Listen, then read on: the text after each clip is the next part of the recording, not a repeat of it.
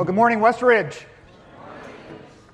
Just when you thought it was safe to come back to church, I'm back to ask you the burning question once again Can you wear white denim after Labor Day? No, that's not the burning question.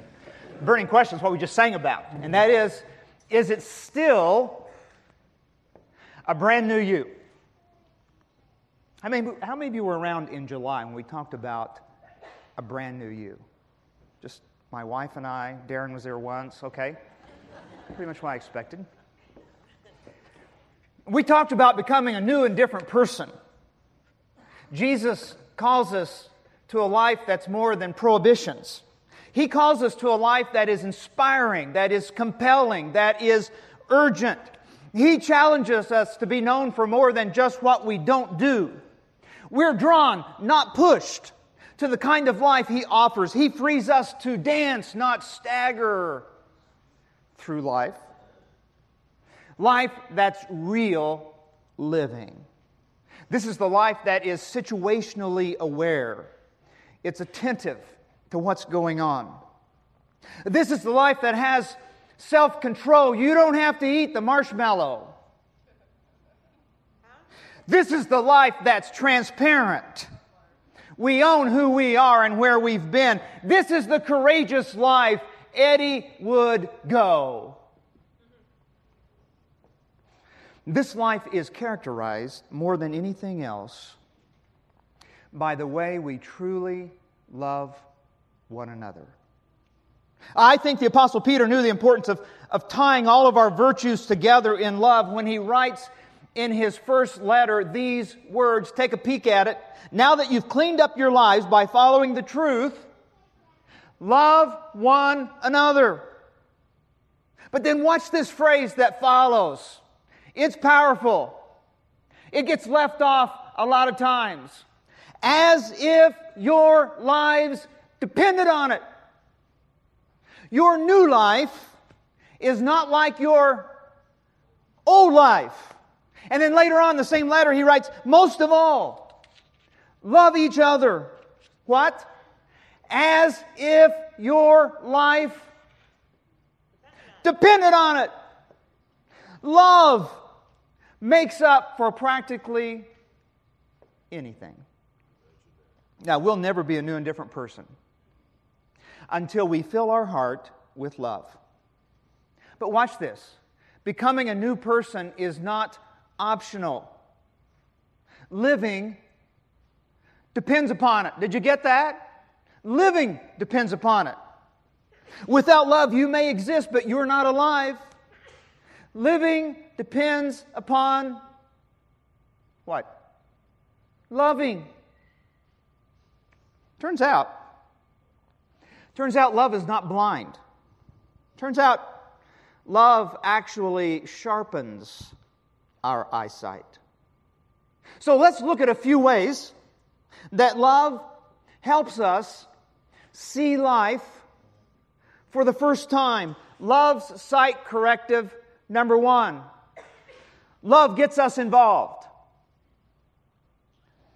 Financially successful businessman wrote these words I've had a massive blind spot all these years about things emotional because I I never experienced many feelings. I, I didn't have in, intimacy with my own feelings and couldn't feel sensitivity to other people's feelings. As a child, my family was cold, and I decided that touching and hugging and loving that other kids receive, well, that was for weaklings and babies. I believed, I believed it was foolish to be anything other than strong and independent and unemotional.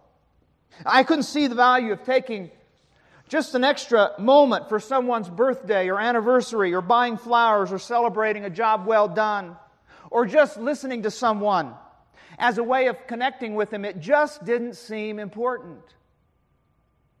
Frankly, I didn't even know how to do those things. I wasn't aware of the emotional side of my personal and work life. I lived my life doing so I wouldn't have to feel. I, I don't have to tell you the kind of distance from others, building of walls, emotional numbness, is not living. Now, love tells us it's okay to feel. Love tells us it's okay to get involved. Because we can only know some things by loving them. Getting involved does wonders for the eyes of our soul. It enables us to see things we would never, ever otherwise see. You can read about poverty, but until you visit an impoverished place and look into the eyes of the people who live there, you'll never really know it, feel it, do something significant about it. Love and compassion always have to have a face attached to it. And you'll never have that personal association unless you get involved. If you don't get involved, you won't live. You'll never fully have this great gift of love for others, particularly this great gift of love for others different than you. And yours will be the life that ends up being impoverished. Without love, we remain forever allergic to the other. It's not love to like people like you. That's an affinity group that gets marketed to. That's not what the Bible uses for this word love. And you don't need a passport to get involved with those culturally and socioeconomically and racially different from you. You can drive 45 miles to a non touristy Chicago neighborhood and get involved with the other. I don't know whether you've noticed this year or not. In the city of Chicago, where I live, as of August 7th, there have been 1,647 people shot. No, I didn't say Afghanistan. I didn't say Iraq. I said the city of Chicago. 2011, over 2,200 people shot. And they happen in just a few neighborhoods. I'm pretty sure you could travel 2,000 cultural miles in about an hour visiting some Chicago neighborhoods. And I'm guessing the same is true for parts of Kane County or the city of Elgin. And that's why we give you opportunities. They're in today's program. And I'm sure those from this church who have gone to Haiti could tell you the same thing. Love has a face attached to it, and we can only see some things by getting involved. Every year I teach two one week classes in New York City for some Christian colleges. And, uh, and every year, some, perhaps most, come with preconceptions and misconceptions about this big, bad city, New York City, the biggest and baddest Babylon of them all. And every year I have to draw it out of them. What are your biases? Well, here are my biases. People aren't friendly. Everyone in New York City is a godless pagan. Everyone's out to con you. Everyone's out to take your money. Everyone is insensitive. Everyone's uncaring. Everyone has a haircut like Donald Trump. And I love watching the transforma- transformation that takes place by the end of the week.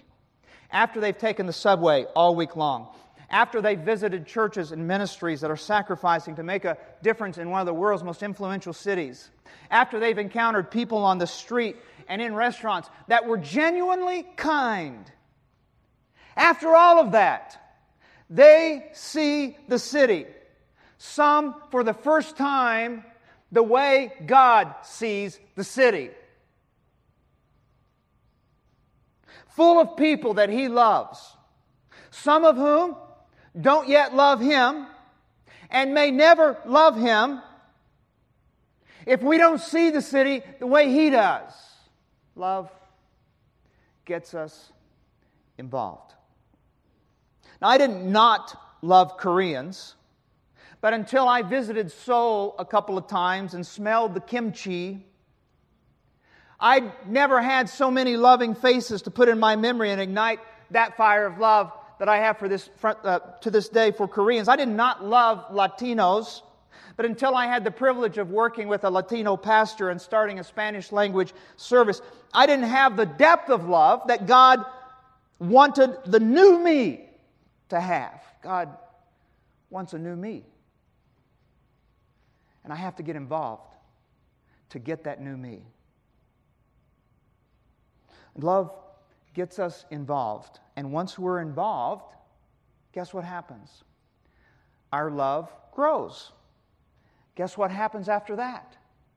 We get more involved. And guess what happens after that? Our love grows even more. And then, and then, and only then, we start living.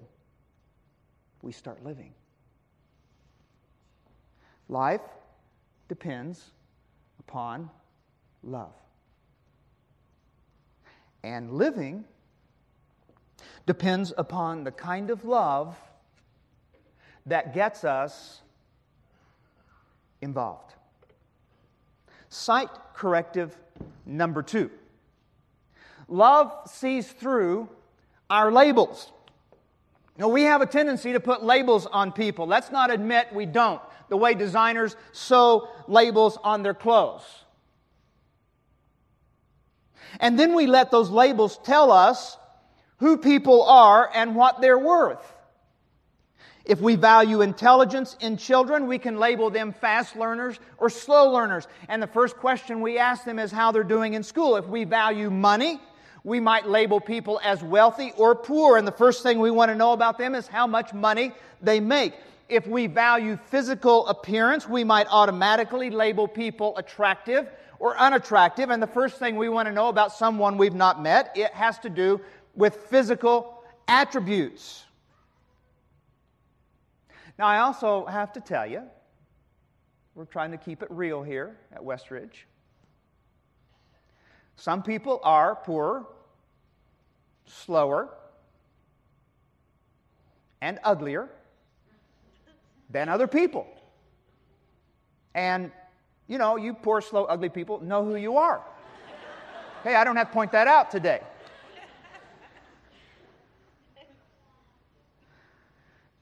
But, but, love allows us to see past the labels of the unlovely and accept them based upon the only label that counts. The one label that counts is one all of us have in common, regardless of our race, our wealth, our intellect, our beauty. Here's the only label that counts all have sinned and fallen short of the glory of God.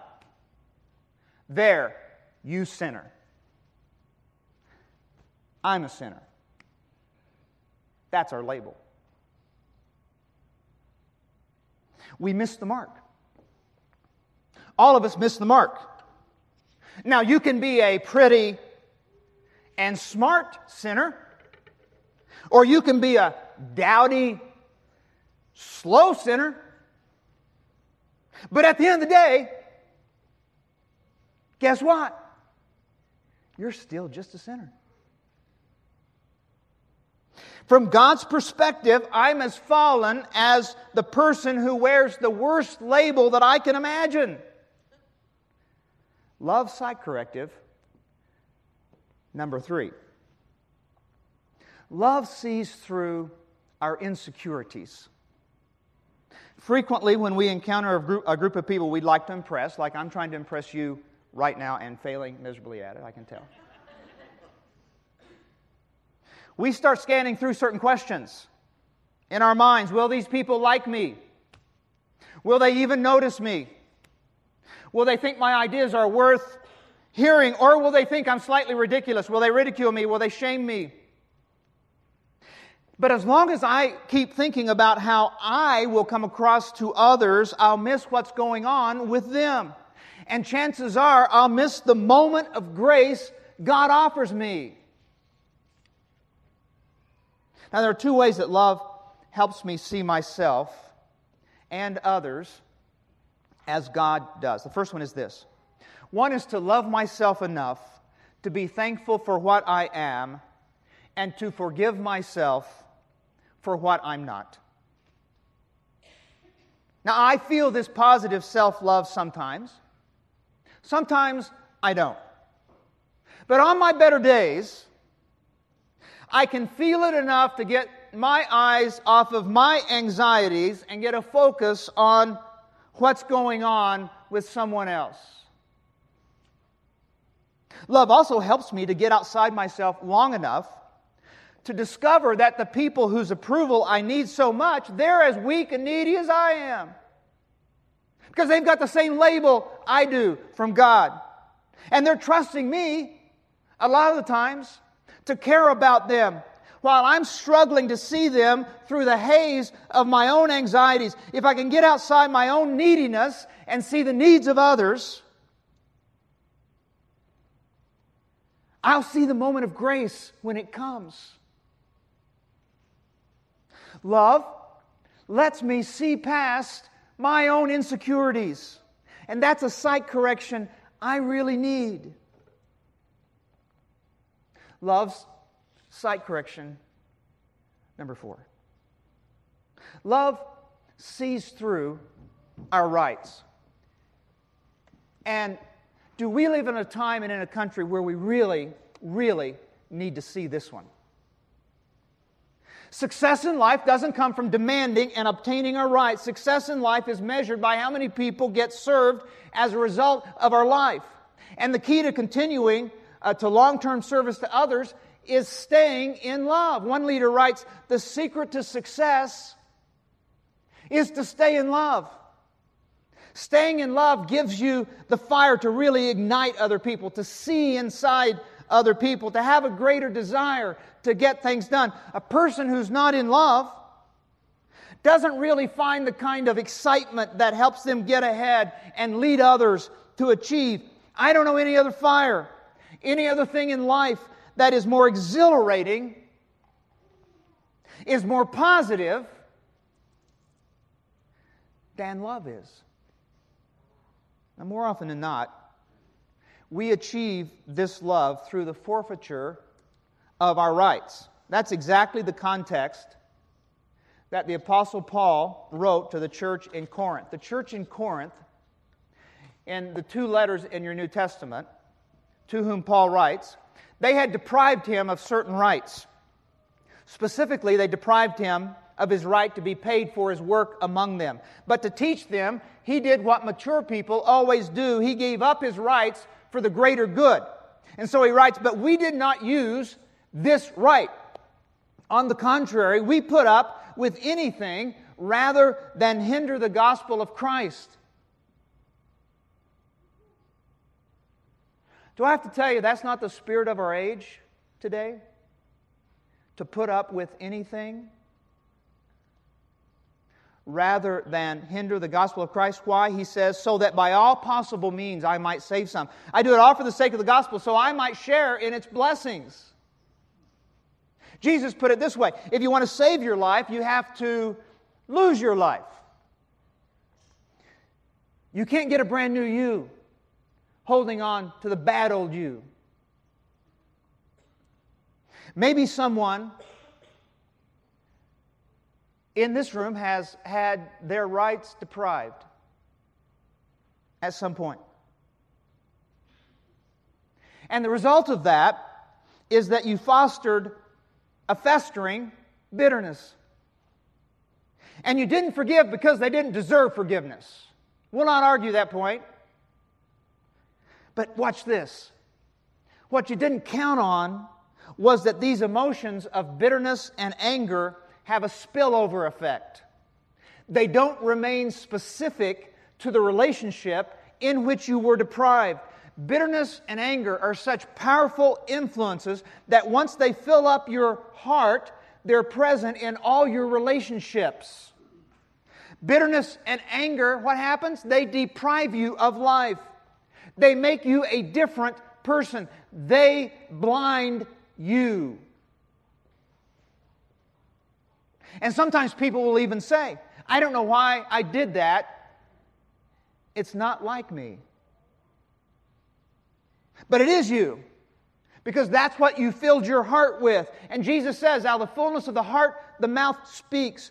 And so the wall you built up to protect yourself from ever being hurt again also keeps you from entering into a fulfilling, loving relationship with anyone. Spiritually speaking, a heart filled, not filled with love, is a heart that's not alive. It's a dead heart. It doesn't feel anything. And you can't give away what you don't have. You can't give someone unconditional love from an accepting heart if you don't have either one. If the love in your heart is contaminated, if growing within it is the cancer of hatred and anger and resentment, then that is all you have to give to anyone. If your heart's turned cold and hard because of hatred and anger and resentment, then that's a heart from which all your emotions spring. That's the only kind of love that you have to offer your spouse, to offer your children, to offer your parents, to offer your brothers and sisters, to offer your family here in the church. Hatred and anger and resentment truly change who you are. But listen, that's the old you. That's the old you. It's time for a brand new loving you. Because those old characteristics, they prevent us from being able to give love to those that we want to have our love. Because that's life. Love gets us out of our prison. Love breaks down the wall. Love allows us to forfeit our rights. Love allows us to extend forgiveness to unworthy people.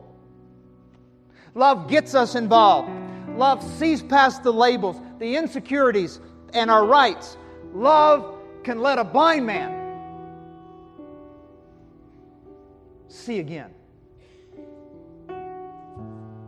Love, it can make a brand new person out of us. You don't have to be the same old you. Maybe that's why the Bible says, and now these three remain faith, hope, and love. But the greatest of these, you know what it is? It's love. So I guess I'll ask you one last time. Is it still a brand new you? For God's sake, love one another as if your life depends upon it? Because it does.